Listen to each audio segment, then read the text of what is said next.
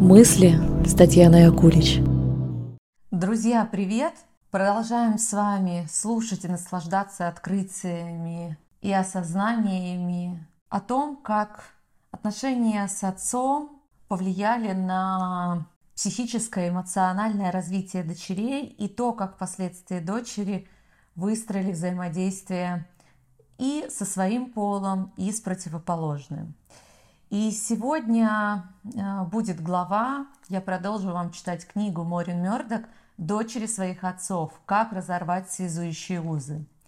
Тип личности и что означает быть дочерью своего отца. И начну я с нескольких цитат. В своей борьбе за независимость, свободу, индивидуальность мы обращаемся к опыту наших отцов. Но слишком часто наша битва тут и заканчивается у папы на коленках. И тогда мы понимаем, что Отец – это не мост в мир. Он сам и есть мир. Синга Хаммер «Страстные привязанности». И вторая цитата. «Мечты наших отцов – это тяжкое бремя. Отцы хотят, чтобы их дочери были воплощением мужской доблести, успеха и независимости. Для многих женщин борьба за высокое положение в обществе становится единственным способом привлечь к себе внимание отца. Оливия Харрис Отец Небесный. С ранних лет ребенок видит, что папа отличается от мамы. Наблюдение за этими различиями помогает дочери отделить свое «я» от матери. Исследования, проведенные доктором Берри Бразилтоном в Гарвардском университете, показали, что уже в возрасте 6 месяцев девочка реагирует на голос и прикосновение отца иначе, чем на контакт с матерью. Именно от отца девочка получает сигналы, по которым она судит, хорошо это или плохо быть женщиной. Более того, наблюдая за взаимодействием отца с матерью и с ней самой, дочь понимает, что значит быть женщиной вообще. Отношение отца к гендерной принадлежности во многом предопределяет, сможет ли дочь сформировать здоровое восприятие себя. Девочка строит свое понимание того, что значит быть женщиной, наблюдая, какие качества приносят удовольствие отцу. Отец может дать понять, что любит свою дочь только когда она сильная, успешная и независимая. Или напротив, только когда она послушная, кроткая и милая. Или когда она трудолюбива и деятельна. Или же единственным условием папиной любви может быть привязанность дочери к нему. В любом случае, девочка понимает, что такое хорошо. И если она дочь своего отца – она начинает изо всех сил стараться соответствовать его невысказанным требованиям. Это постоянное желание угодить папе будет сказываться на ее способность всю жизнь справляться с проблемами, связанными с привязанностью и независимостью. Хорошие девочки.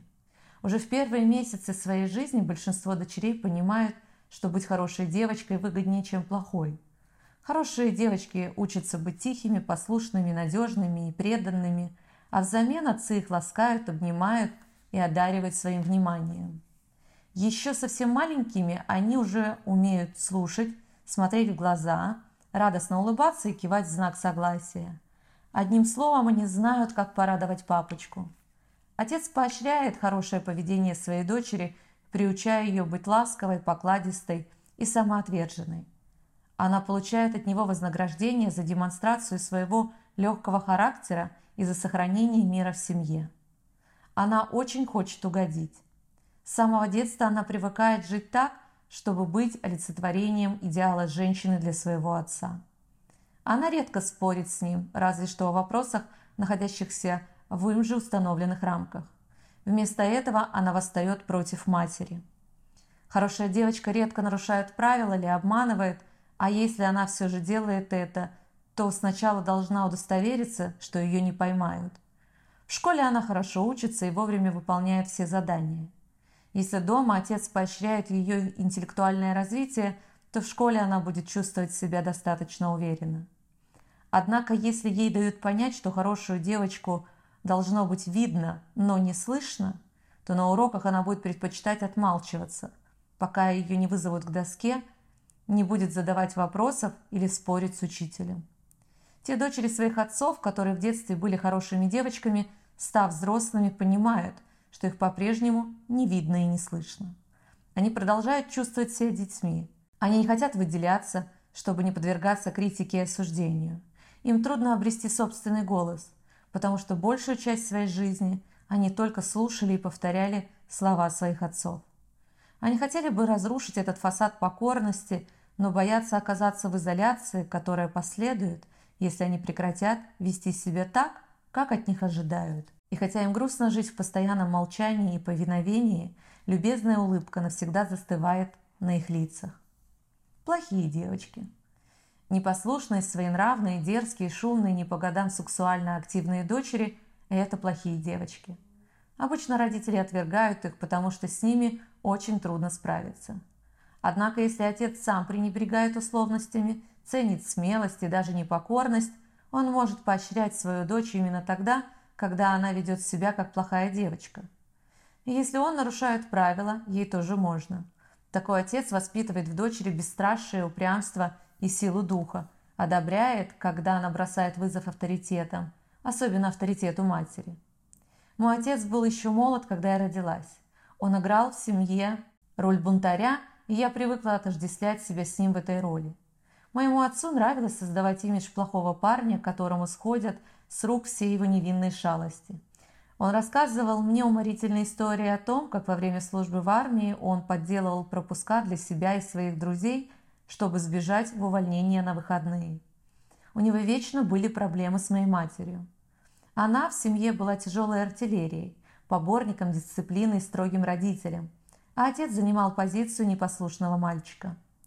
Поскольку моему отцу нравилось нарушать правила, а я так сильно симпатизировала ему, то он поощрял меня, хоть и не напрямую, конечно, нарушать запреты.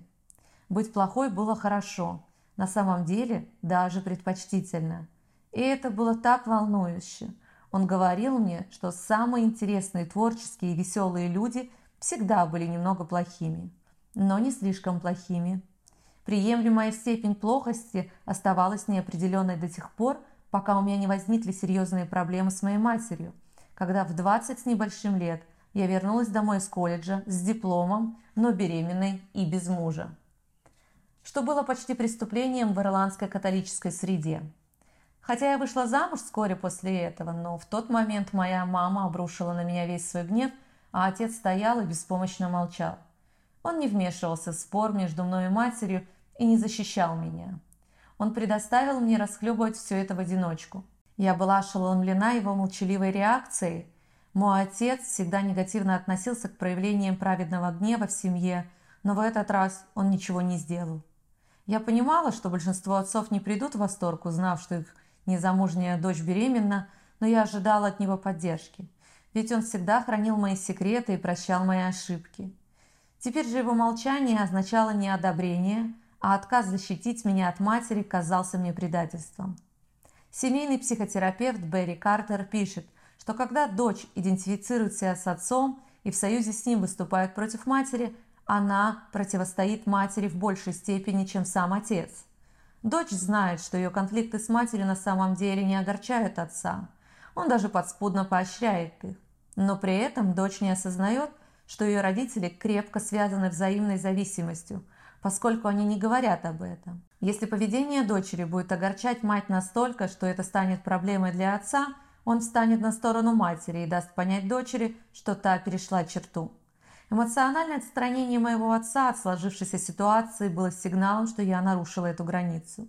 Я же чувствовала, будто он бросил меня. Дочь своего отца принимает статус его любимицы как должное. Но когда отец в конце концов объединяется против нее со своей женой, дочери придется пересмотреть свои важнейшие убеждения. Следующая история о Пэм. Однажды Пэм поняла, что она не только копировала эпатажные манеры своего отца, но и постоянно выбирала таких же неординарных мужчин. А плохие парни, к сожалению, не могут быть надежными спутниками жизни. Пэм 43 года, она работает администратором в некоммерческой организации, предоставляющей социальную помощь нуждающимся. Она рассказала, что считает себя дочерью своего отца и всегда подражала его хулиганским выходкам. Ребенком она с восхищением слушала истории проделках, которые он устраивал в юные годы вместе с группой своих друзей. Они называли свое тайное общество «Не парься». Они были озорными и веселыми, ничто и никогда не беспокоило их. Пэм говорит, естественно, я стала отождествлять себя с ними. Я всегда была такой же, как мой отец, непослушной и шумной. Каждый раз, когда он говорил мне «не смей», это звучало для меня как вызов. Пэм доказала, что она плохая дочка, начав встречаться с женатым мужчиной, который был партнером ее отца по бизнесу. Это произошло вскоре после смерти ее папы. Пэм подозревала, что отец давно знал о ее симпатии к его коллеге, но не решалась начать отношения с этим мужчиной, пока ее отец был жив. Когда она наконец сделала это, Пэм казалось, будто она слышит, как отец говорит ей «Ты ждала, пока я умру, негодница?» Она отвечала «Ну да, ждала». И ей нравилось это чувство. Для Пэм мужчины всегда были скорее способом развлечься, чем про реальные отношения. С тех пор, как она развелась к 30 годам, ее никогда больше не интересовали длительные отношения. Ее самоотождествление с хулиганским имиджем своего отца полностью предопределило и значительно ограничило доступный ей диапазон взаимодействия с мужчинами. Прежде чем мы приступим к изучению тех аспектов эмоционального развития, которые являются уникальными для дочерей своих отцов, мы должны рассмотреть более широкую социальную проблему, как гендерные различия влияют на эмоциональное развитие в целом. В большинстве семей девочкам позволяют плакать или выражать страх, поскольку считается, что девочки более эмоциональны. В то же время мальчикам дают больше свободы для проявления гнева и агрессии. Недавнее исследование, проведенное командой ученых из Бостонского университета под руководством Джин Берка Глисон, показали, что родители усиливают гендерные стереотипы мальчиков и девочек, применяя разные языковые стандарты при общении с детьми разного пола. С девочками родители разговаривают более мягким тоном, смягчая выражение негативных чувств, а с мальчиками говорят более напористо и прямо. Например, Сыну отец может сказать «немедленно прекрати», а обращаясь к дочери, он скажет «все хорошо, дорогая, теперь давай обратим внимание вот на эту маленькую ошибку». Таким образом, дочь понимает, что открытая и жесткая манера общения мужская, а многословные уклончивые формулировки предназначены для женщин. Также девочки узнают, что чувства, которые дозволено испытывать женщине, лежат в позитивном диапазоне и связаны с любовью. Если они ласковы, благодарны, довольны, спокойны, покладисты, счастливы, отзывчивы и миролюбивы, родители поощряют и любят их. Те же девочки, которые часто выражают гнев, злость, непокорность, страх, чувственность или агрессию, быстро понимают, что эти чувства неприемлемы для женщины.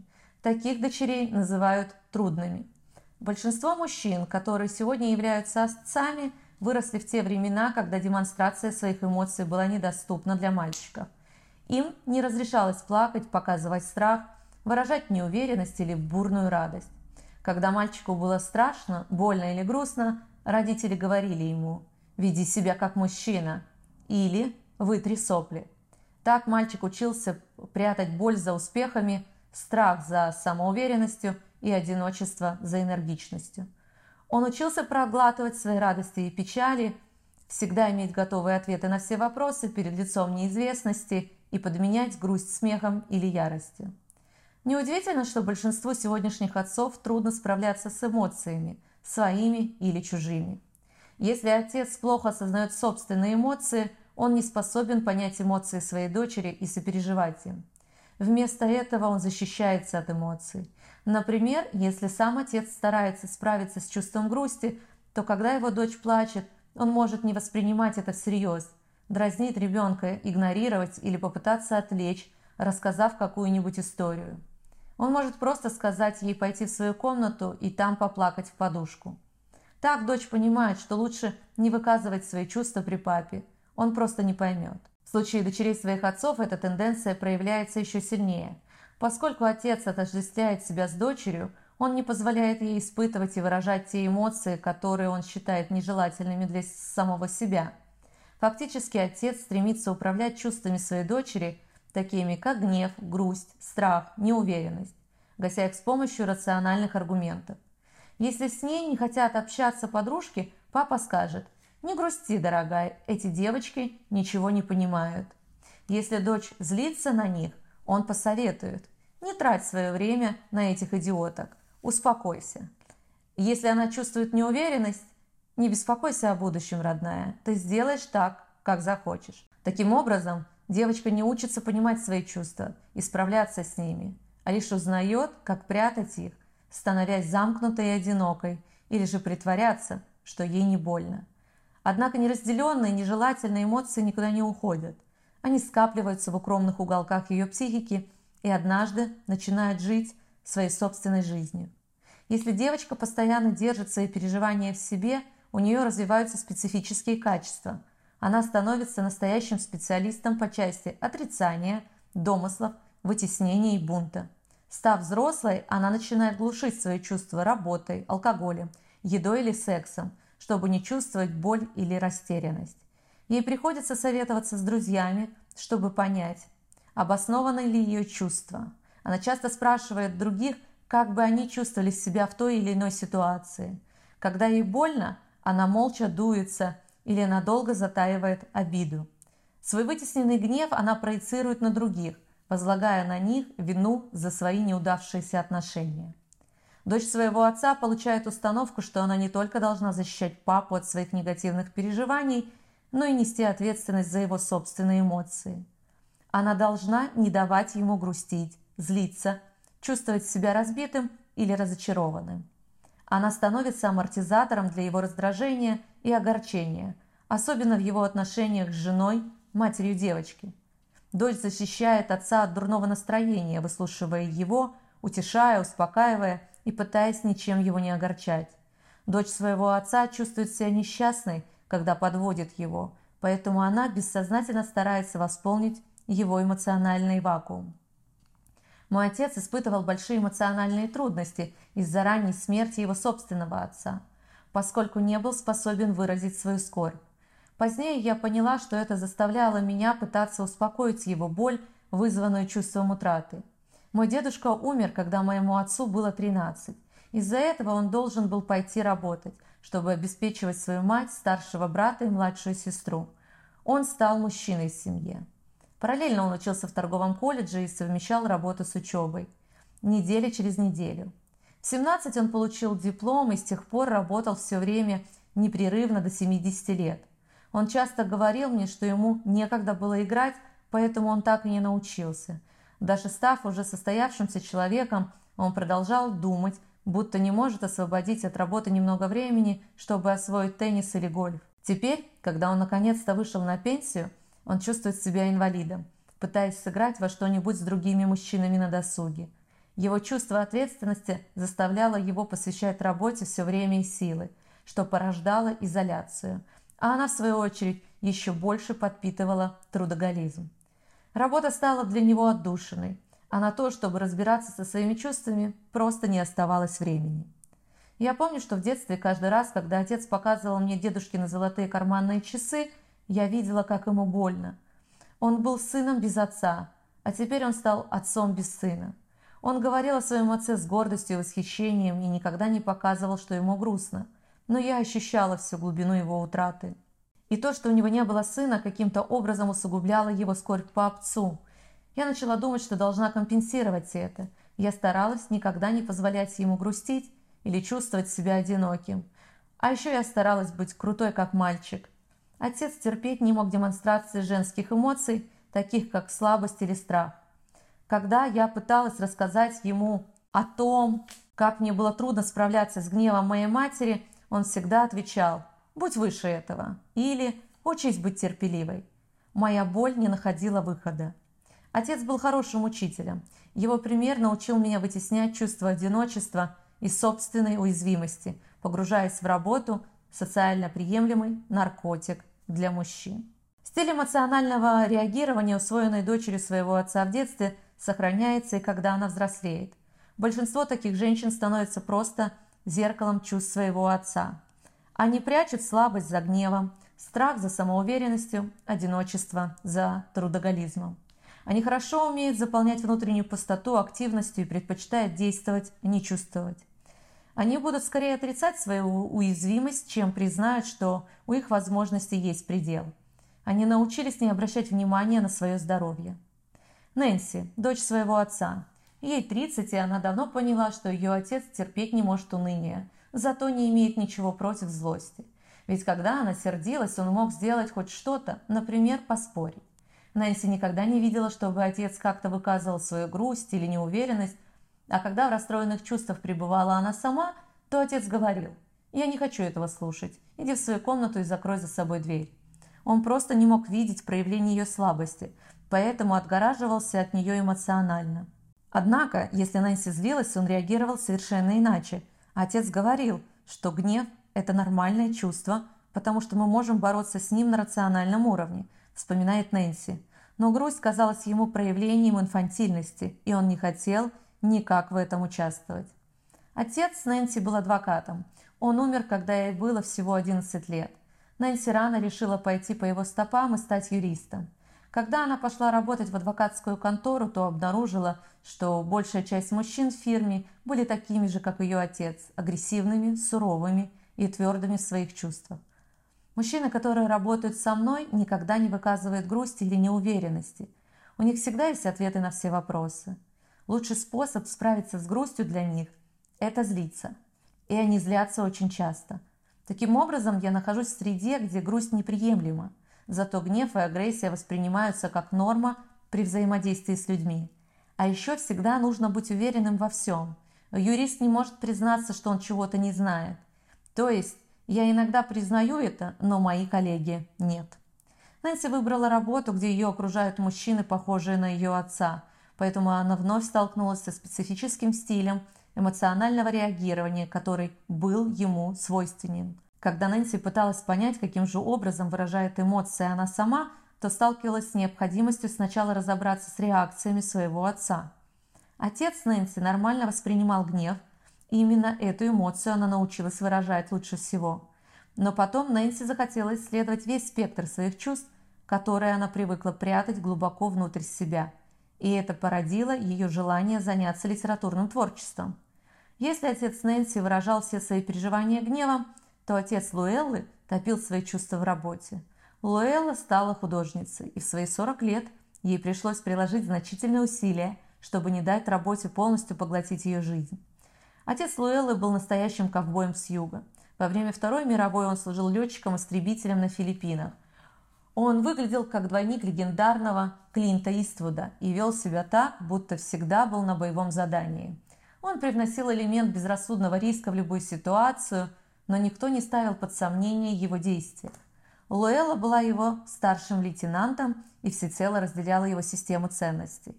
Главным его жизненным приоритетом было всегда занимать активную позицию. Он ценил занятость, производительность и реальные проекты. Все время с рассвета до заката он работал строителем и в любое свободное время трудился на своей ферме. Луэлла послушно следовала по его стопам. Долгие часы она проводила на работе в рекламном агентстве, уверяя себя, что там все держится на ее исполнительности, и видела в этом свое боевое задание.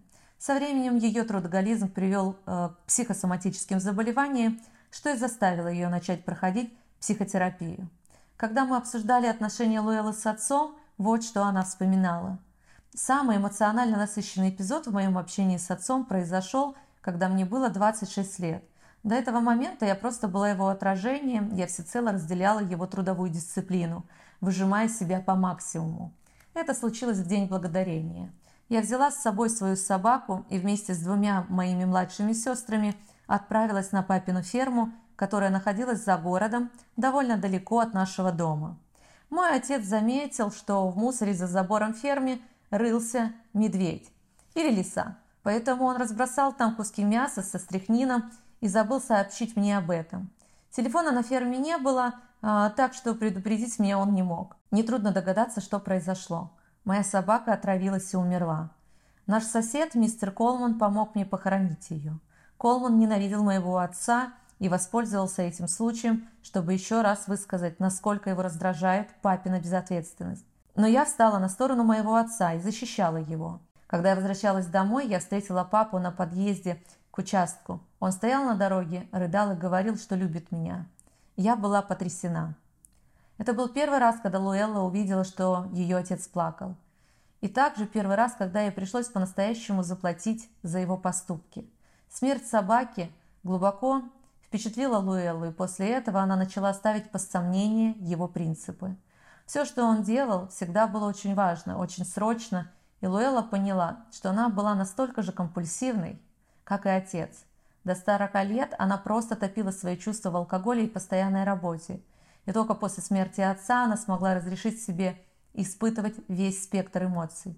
В детстве и юности она идеализировала отца до такой степени, что ей казалось, будто она убережет его от смерти, если будет ему во всем подражать. В треугольниках, который складывается между дочерью своего отца, ее отцом и матерью, мать, как правило, эмоционально отстранена или непривлекательна для мужчины в эмоциональном плане.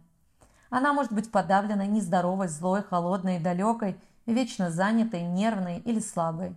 Дочь отождествляет себя с отцом, потому что он кажется ей более доступным, более хорошим родителем, которому хочется подражать. Относительно же матери дочь принимает решение ни в чем не быть на нее похожей. Поскольку большинство отцов не выражают никаких эмоций, кроме удовольствия или гнева, то невыраженные, теневые их эмоции, такие как уныние, разочарование, беспокойство, печаль, приходится нести в себе их женам. Мужья попросту проецируют эти эмоции на жен. В любой семье, отношениях или группе, когда один человек проявляет определенный набор чувств, то другие люди ощущают гораздо меньше необходимости выражать те же самые чувства. Например, когда мать беспокоится о своей безопасности в конкретной ситуации, другие члены семьи, которые в действительности могут испытывать такое же беспокойство за себя, отрицают свои собственные чувства и вместо этого заботятся о матери или высмеивают ее. Таким образом, они проецируют на нее свое чувство тревоги, которое считывают для себя неприемлемым. Каждому члену семьи обычно раздают определенный набор чувств, которые они могут выражать. Сын может быть злым и угрюмым, в то время как дочь должна быть веселой и милой. Если отец доминирует в семье, он решает, кому какие чувства дозволено испытывать. Если дочь встает на сторону отца, она начинает отрицать в себе те неприемлемые чувства, которые выражает ее мать. В ней происходит расщепление, и она отделяет себя от собственного горя, гнева, страха и одиночества. Она находит негативные эмоции своей матери отталкивающими и ограничивает свою способность испытывать и проявлять любой негатив. Отец кажется и светлым человеком, без негативных чувств, безгрешным и великолепным, а матери остается нести темные, неприемлемые чувства, поэтому она кажется запятнанной и несовершенной. На ниже изложенных примерах мы увидим, как влияет на дочь такой контраст между идеализацией отца и восприятием матери как депрессивной, злобной, завистливой и слабой личности. В каждом из этих примеров дочери отождествляли себя с отцами и усваивали их манеру эмоционального реагирования, при этом отвергая формы выражения эмоций, свойственные их матерям. Когда мать эмоционально подавлена, эмоциональная реакция отца может строиться по принципу Полианы. Помните этот фильм?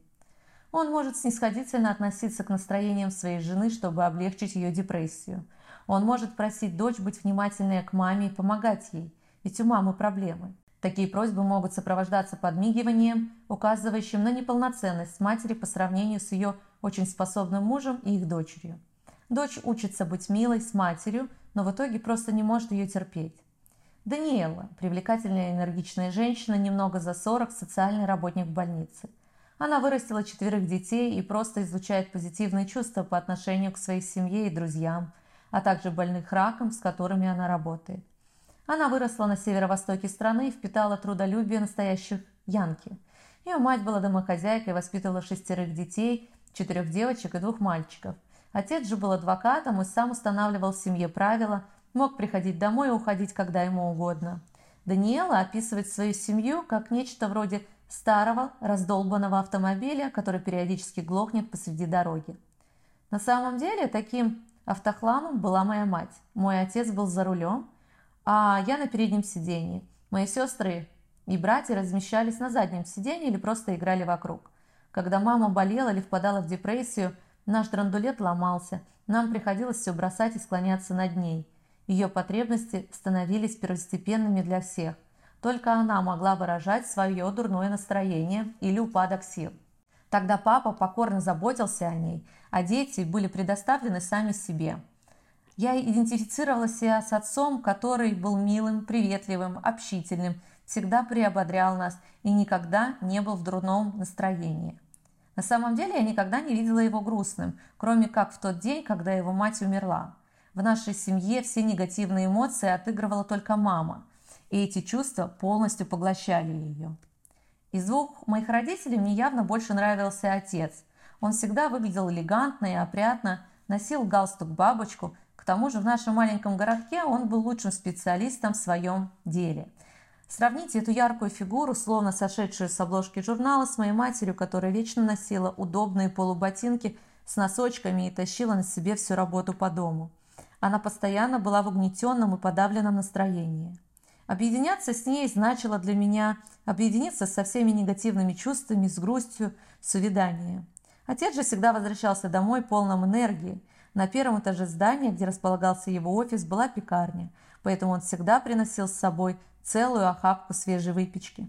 Только теперь, после 40 лет, я стала понимать, каким огромным ресурсом энергии может обладать гнев. Я осознала, что мне необходимо обрести свой собственный голос – и я начала чувствовать гнев по отношению к моему отцу.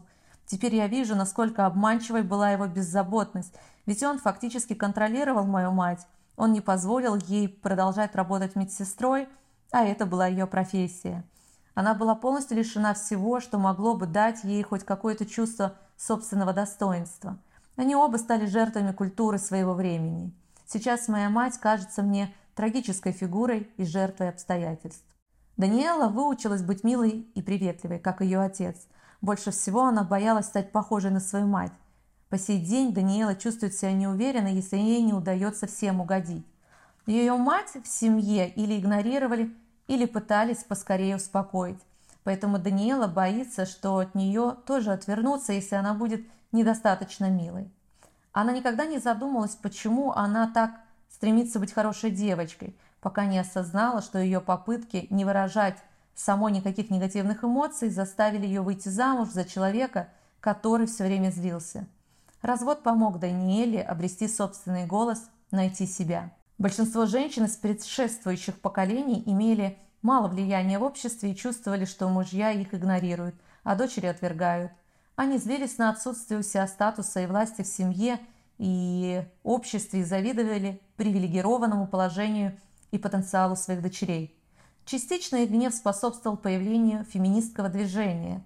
Дочери своих отцов выбрали не быть такими же злыми и завистливыми, как их матери, а добиться власти, которой обладали их отцы. Следующая история о семье, где у матери было два грозных соперника за любовь ее мужа – их дочь и свекровь, и обе вызывали в ней ревность и гнев – Дочь научилась манипулировать чувством соперничества между двумя взрослыми женщинами и с помощью этого отвлекать внимание отца от матери. Днем Элизабет работает в банке, а по вечерам она комедийная актриса. Единственный ребенок в семье, она была стройной, красивой девочкой с длинными светлыми волосами. Ее отец, привлекательный, харизматичный мужчина, был дипломатом, работал за границей и всегда баловал ее. С самого детства отец окружал ее вниманием и заботой, при этом совершенно игнорируя свою жену. В этом плане Элизабет подражала своему отцу. Она никогда не слушала свою мать и часто отказывалась ей подчиняться. С отцом же она вела себя как истинная леди. Так мать и дочь с самого начала стали друг для друга злейшими врагами. Если мать говорила «просто подожди, пока твой отец придет домой», Элизабет с нетерпением ждала его возвращения в своей комнате – когда он, наконец, появлялся, дочь обычно уговаривала его пойти с ней на прогулку и развлекала его рассказами о своих друзьях, чем заглушала недовольство, всегда исходившее от ее матери. Отец со своей стороны также поддерживал их с дочерью союз, показывая, что не принимает жалобы матери всерьез. Он смотрел сквозь пальцы на проступки Элизабет. Мать видела их сговор, чувствовала себя униженной и злилась. Бабушка Элизабет значительно усугубляла ситуацию, поощряя восстание дочери против матери. Бабушка всегда чувствовала, что мать Элизабет украла у нее любимого сына. Элизабет вспоминает. Она говорила, как было бы замечательно, если бы мы могли вырвать папу из рук этой тиранки. Элизабет рано научилась манипулировать другими, ведь ее саму заставляли быть участницей эмоциональной драмой, разыгрываемой взрослыми. В результате, когда Элизабет выросла, ее эгоцентризм, желание делать все по-своему и неспособность идти на компромисс в отношениях стали ограничивать ее личность. Элизабет обучалась в Гарварде математике, поэтому она описала отношения между собой, своим отцом и своей матерью с помощью терминов геометрии. Три точки образуют треугольник. Мой отец, который значил для меня больше, чем жизнь, был первой точкой. Рядом от него фактически вплотную находилась я, его полная копия. С другой стороны от него, по прямой, ведь у треугольника все три вершины могут располагаться на прямой, была моя мать. Она находилась на значительном расстоянии от моего отца. К сожалению, понимание Элизабет остается чисто теоретическим. Она не захотела отказаться от идеализированного образа своего отца и поэтому не может проанализировать свои собственные чувства. В 30 с небольшим лет у Элизабет уже было два неудачных брака, а близких дружеских отношений с женщинами она вовсе не хочет заводить. Как дочь своего отца она считает женщин враждебно настроенными и бесполезными, поэтому предпочитает манипулировать мужчинами, чтобы получить от них желаемое. Это жена-ненавистничество проистекает из ее привязанности к отцу. Бетти Картер пишет, что такие дочери постареют, но никогда не повзрослеют. Во всех предыдущих рассмотренных нами случаях отцы в целом воспринимались как привлекательные позитивные фигуры. Они с благодарностью принимали привязанность своих дочерей, которые в ответ идеализировали их. Теперь мы обратимся к описанию придирчивого, контролирующего отца и мужа, чья жена реагирует на его поведение пассивно – такой отец обычно освобождает любимую дочь от своего агрессивного контроля, которому подвергаются его жена и остальные дети. Поэтому дочь такого отца поначалу не воспринимает его гнев и считает, что во всем виновата ее мать. Она видит свою мать слабой и бесполезной, обижается на ее пассивность и в итоге приобретает очень критичный настрой по отношению к ней и женщинам в целом. Учитывая особый статус, который имеет для отца его любимая дочь, она никогда не отождествляет себя с матерью, предпочитая ей отца, наделенного властью. Она может даже перенять некоторые жесткие качества характера своего отца и проявлять агрессию к матери, другим членам семьи и друзьям. Вместо того, чтобы противостоять контролирующему отцу и бороться с его гневом, дочь такого отца учится задабривать его, тем самым помогая поддерживать его власть. В следующем примере гнев отца был направлен в первую очередь на его жену, которая находила спасение в алкоголизации. Ее дочь, по-видимому, на протяжении всего детства была тесно связана с отцом, но тем не менее перенимала его жесткое обращение с матерью, а затем начала относиться так к себе самой. Лорен 39 лет. Она работает медсестрой и считает себя дочерью своего отца, хотя ее отец был настоящим тираном. Отец был одним из лучших врачей в их пригородном поселке. Он подспудно контролировал всю семью, подавляя домашних своим гневом. Услышав, как э, вечером скрипнула дверь гаража, все бросились в рассыпную. Даже брат Лорен, э, который был болен аутизмом, реагировал на этот звук и прятался. Когда все члены семьи разбегались, Лорен встречала папу в дверях и пыталась успокоить его расшатанные нервы. «Моя мама пила, потому что не могла выносить, когда отец был дома», – рассказывает Лорен. Он орал по любому поводу. Что бы мы ни делали, ему ничего не нравилось. Я была единственной, кто мог его успокоить, но и это было ненадолго. Отец всегда жаловался на то, что мама пила, но в действительности он никогда не хотел, чтобы она бросала. Он ругал ее за то, что у нее не такой сильный характер, как у жены соседа, которая справлялась с собой. Однако он наливал ей рюмку каждый вечер, даже прежде, чем наливал себе. А потом, когда она теряла контроль, он начинал злиться и обвинять ее называть слабой и бесполезной. Если бы она бросила пить, у нее была бы своя жизнь, но отец предпочитал, чтобы она оставалась слабой, потому что это давало ему власть над ней. Лорен никогда не могла выразить свое негодование по поводу действия отца, и только во взрослом возрасте она встала на сторону своей матери. Десятилетия обиды превратились в грусть, и Лорен было грустно очень долго. Она не может разрешить себе испытывать гнев, ни в какой ситуации и всю жизнь выполняет роль опекуна. Вместо того, чтобы пытаться удовлетворить свои собственные потребности, она поддерживает все чувство безопасности, помогая другим. Ее друзья говорят ей, что она путает любовь с самопожертвованием. Лорен не замужем и ко всем мужчинам, присутствующим в ее жизни, относится как к братьям. Лорен интернализировала контролирующий стиль эмоциональных реакций своего отца – она сама стала своим тираном и требует от себя совершенства. Ей крайне сложно отделить свои желания от мнения своего отца. Например, Лорен хотела бы обучаться иглоукалыванию, но и отец постоянно критикует ее за интерес к альтернативной медицине. Он презирает любые подходы, которые лежат вне его компетенции. Поэтому Лорен сомневается в своем выборе, и ей трудно заявить о своих интересах докторам в больнице, где она работает. «Мне трудно отстаивать то, во что я верю, если кто-то обесценивает это», – рассказала Лорен. «Это из-за моего отца. И сейчас для меня любой врач, который умаляет мои достижения в медицине, становится моим отцом. Он перестает быть просто кем-то, он обретает могущество.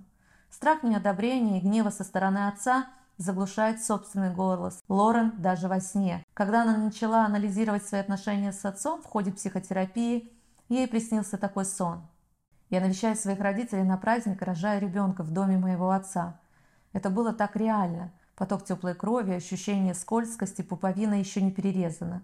Я лежала там, я чувствовала ребенка и думала, что он должно быть слишком маленький, чтобы выжить, потому что на самом деле я не была беременна. Я волнуюсь, что просто не испачканы кровью, но думаю, что могу спрятать их от отца. Ребенок не двигается, и я, наконец, набираюсь смелости взять его на руки и посмотреть на него. Это девочка, отлично сложенная, чистенькая, одетая в распашонку и с подгузником. Но она синяя. Как только я смотрю на ребенка, она становится розовой, открывает глаза и начинает плакать, как будто она внезапно оживает. Я охвачена подавляющей тошнотворной паникой, страхом, что мой отец услышит ее. Даже не задумываясь, я осторожно прикладываю большой палец к рту ребенка, чтобы ее успокоить, и в одно мгновение вся жизнь выходит из нее. Она синеет и умирает. Ребенок, которого Лорен родила во сне, это ее собственная индивидуальность. И мысль, что ее отец может узнать об этом, повергает Лорен в панику. Поэтому она заставляет новорожденную замолчать и тем самым убивает ее.